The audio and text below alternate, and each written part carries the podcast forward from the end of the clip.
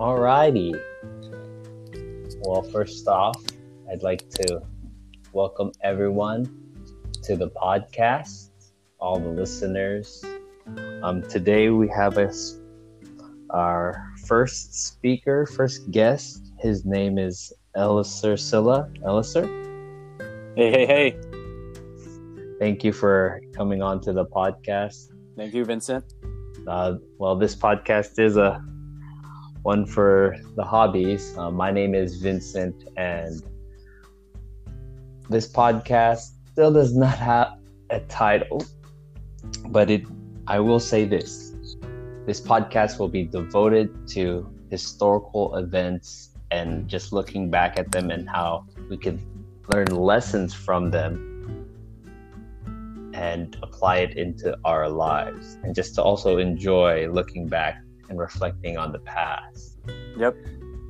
so uh but before we get into it how are you doing Elster? I'm good, Vincent. Um, yeah, yeah, just uh, just like everybody else, uh, cooped up at home and uh, working from home. Uh, I have the privilege of working from home and uh, being able to be productive. Then, um, how about you, Vincent? How how, how have you been uh, handling uh, this uh, quarantine life? Uh, same here uh working from home uh just staying indoors trying to stay safe um Elser, before we jump into our topic, can you just share some of your interests in life? Just to get so the speakers can get to know you a little bit.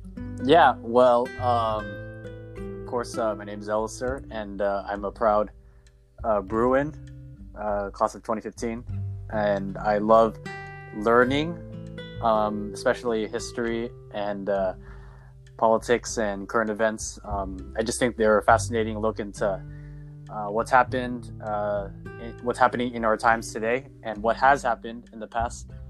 And uh, yeah, I just really enjoy learning about uh, what um, the events that have shaped our lives to what they are today. And so I think uh, I get a lot of joy out of that. Um, I guess for other things, uh, I love playing piano and uh, love music. Love playing my bass. Uh, music is very fun to uh, be good at, and uh, that's uh, that's kind of like some of some of what I like to do on my free time. Vincent, how about you? What, what, what do you like to do on your free time? Well, I like I do like to daydream. I'm not I'm not as productive as I think I could be, but I'm trying What, to use what, what do you uh, what do you daydream about? Oh, I daydream of uh, building buildings. Uh,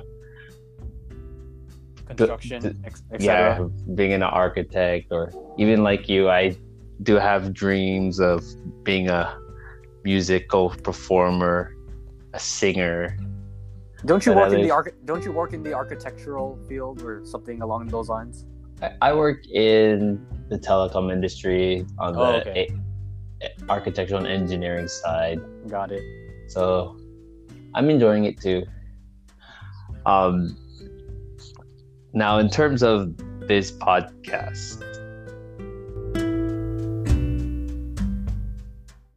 this is my hobby. I'm trying to build into it, and so that's why trying to get this going. And we do both of both Elser and I love to talk history. Love to talk about the past. Um, and so that's what this podcast is devoted to. And what we found most relevant um, to talk about is a historical event that deals with COVID or a historical event that can connect to COVID or epidemics in general. Um, and so what we decided for this first podcast is to talk about a historical epidemic and the first one that came to our minds was the 1918 flu. Um, Elster, could you set the context for us about this epidemic? Historical for sure. Yeah, for sure, uh, Vincent. So, uh, 1918 uh, was a very interesting year. Um, 1918 uh, as we know today, it was the last year of World War One. So World War One was uh, already raging throughout uh, Europe um, and the world. Um, obviously, uh, the name is in the title, um, but the U.S. actually got involved uh, just the previous year, 1917. So that kind of uh, uh, changed the course of the war, and so the U.S. in 1918 was already fighting, was already in the war for at least a year. Um, obviously, if you remember in your history textbooks, um, you will remember that uh, World War One was very notorious for not only for it being a very international scale uh, type of conflict, but uh, you have uh, the introduction of biological warfare, uh, chemicals, um, the use of trench warfare, um, and yeah, it was a very uh, very das- dastardly war.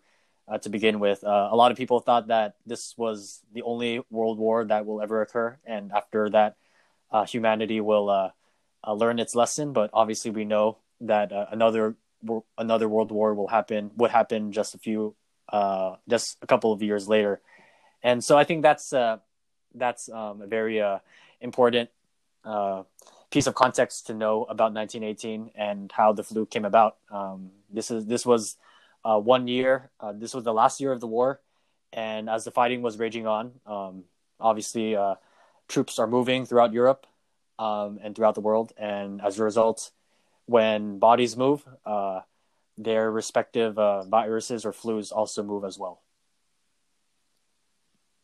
Okay, let's let's look at, look from a more home side's uh, perspective. Uh, as Americans, let's look at how the 1918 flu appeared in state stateside. Yeah, yeah. So as I as I mentioned, uh, uh, obviously the Americans were also involved in World War World War One, uh, but only reluctantly um, because of our president Woodrow Wilson. And uh, when soldiers were coming back home uh, after their tour of duty, uh, obviously they spread the pathogen with them. And I think the first uh, known case of of the Spanish flu uh, really starting to appear in the U.S. was in Kansas. Um, there was a military base in Kansas, and when the soldiers came back from uh, Europe, uh, they brought the disease with them, and obviously from then on, it it, it kind of spread from there. Uh, obviously, um, it would uh, it would result in a lot of uh, dangerous effects on the American people, but um, Kansas was definitely one of the starting points, if not the starting point, for the Spanish flu landing on American shores. So you mentioned calling the 1918 flu Spanish flu. Yeah. Is there a reason for calling it the Spanish flu? Yeah, so it's interesting because uh, the the name is uh, kind of like a misnomer in, in, a sense because a lot of people will probably think it came from Spain, um, which it probably did come from Spain, but it also came from the rest of the world. Uh, we I don't think we know history has been able to d- determine the exact source of the flu, uh, and it's interesting uh, because um, it's named the Spanish flu because uh, Spain was actually a neutral country during World War One, and so during World War One, you had all countries eh, who are combatants. They actually tried to censor information that would harm the war, their respective war efforts. So, for example, in the U.S., uh, Woodrow Wilson, uh, our president at that time, he wanted to uh, make sure that um, mentions of the virus of the flu didn't uh, uh, weren't as commonplace as they probably would be today. And so he really censored that information as well as uh, the governments in the UK, for example. Um, but interestingly enough, as I mentioned, Spain was one of the few countries that was uh, neutral in the in the war, and so as a result, uh, they didn't have government censorship. They permitted the free flow of information, uh, and so as a result, people thought that the the flu came from Spain uh, which um, they were definitely wrong about that because uh, it spread uh, throughout the world because of uh, of uh, of soldiers moving around and governments not not freely reporting on it. You you mentioned censorship. Yeah. Um, I've how can you help relate to us the sen or it's a better way to place this ask this question. Um, where have we seen censorship in our current epidemic?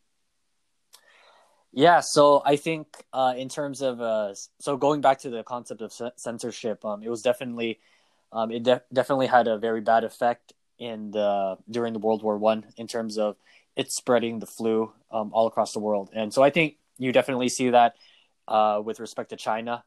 Um, I think uh, to use a very uh, common phrase, Vincent, knowledge is power, and so if you have knowledge, you can definitely do something about it and act accordingly to better protect yourself or better to advance your own interests. And so I think uh, um, in, ter- in, with respect to China is very interesting because uh, um, if this virus uh, today, if the coronavirus was widely reported in China um, to the extent it is right now, uh, we probably wouldn't have the uh, epidemic that we have today. Um, it's very interesting because, uh, um, or I guess it's more sad than interesting, but yeah, yeah.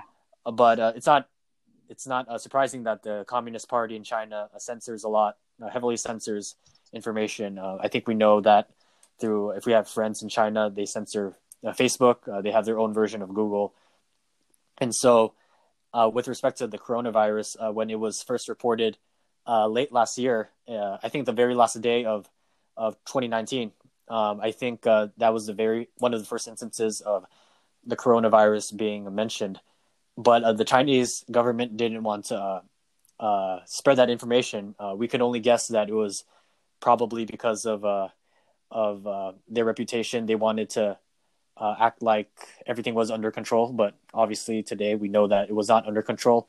But if if the Chinese government didn't didn't censor that information, we probably we, we, would not be in the situation we are to, in today um, because people would have been able to act more quickly and so I think that's definitely one similarity that you could see uh, from 1918 to today.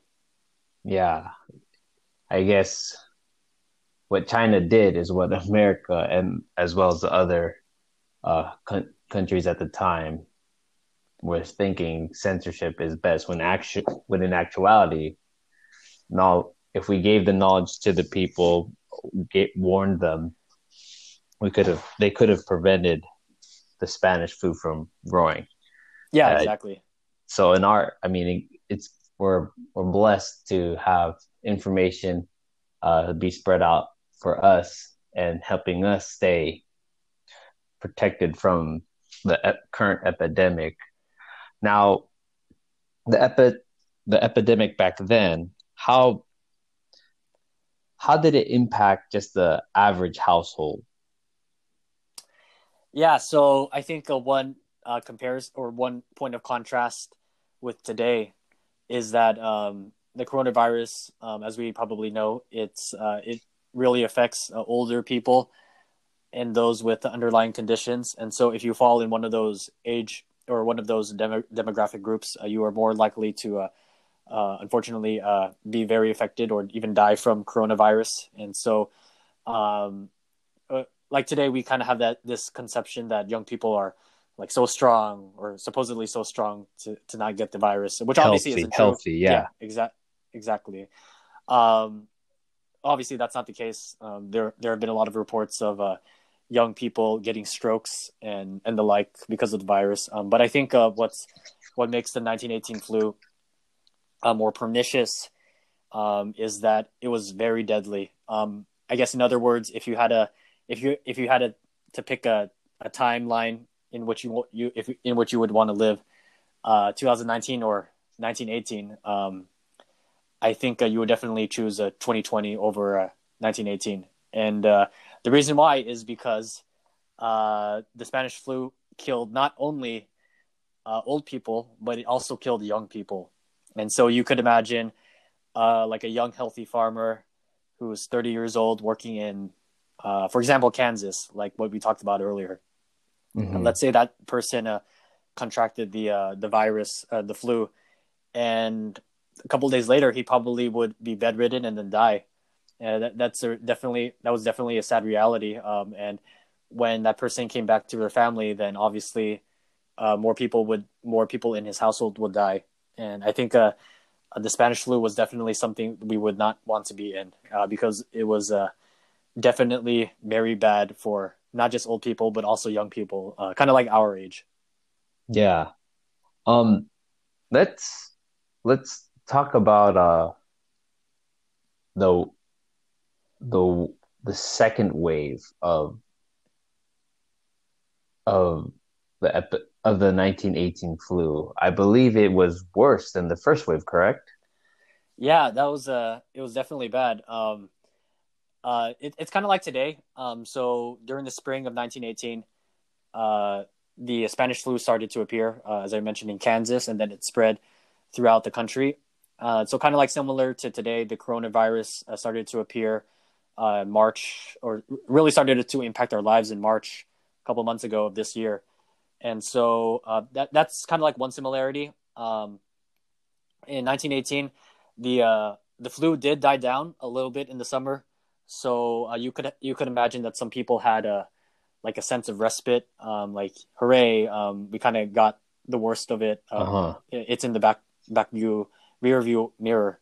Um, We've overcome it. Oh yeah, but like unfortunately, kind of yeah, but unfortunately, uh, the second wave was much worse, and so and so in the fall of 1918, um, the virus really hit with a vengeance, and it was really bad. Um, I I immediately recall an episode in in uh, Philadelphia in in the fall of 1918. Uh, they the city officials wanted to plan a war parade to sell war bonds because the war was still going on uh, of course, the war would end in November, but um, they they wouldn't know that. But uh, city officials definitely wanted to um, um, sell war bonds in a parade, and a lot of people started gathering in that parade. Um, health health officials didn't warn the public, and a couple days later, Philadelphia started to see a lot of uh, graves and a lot of uh, deaths. It, it, was really sad, and I think that that was a kind of a, a, a representative of what happened throughout the country um, if uh, country if uh, cities didn't take precautions in helping stop the Spanish flu.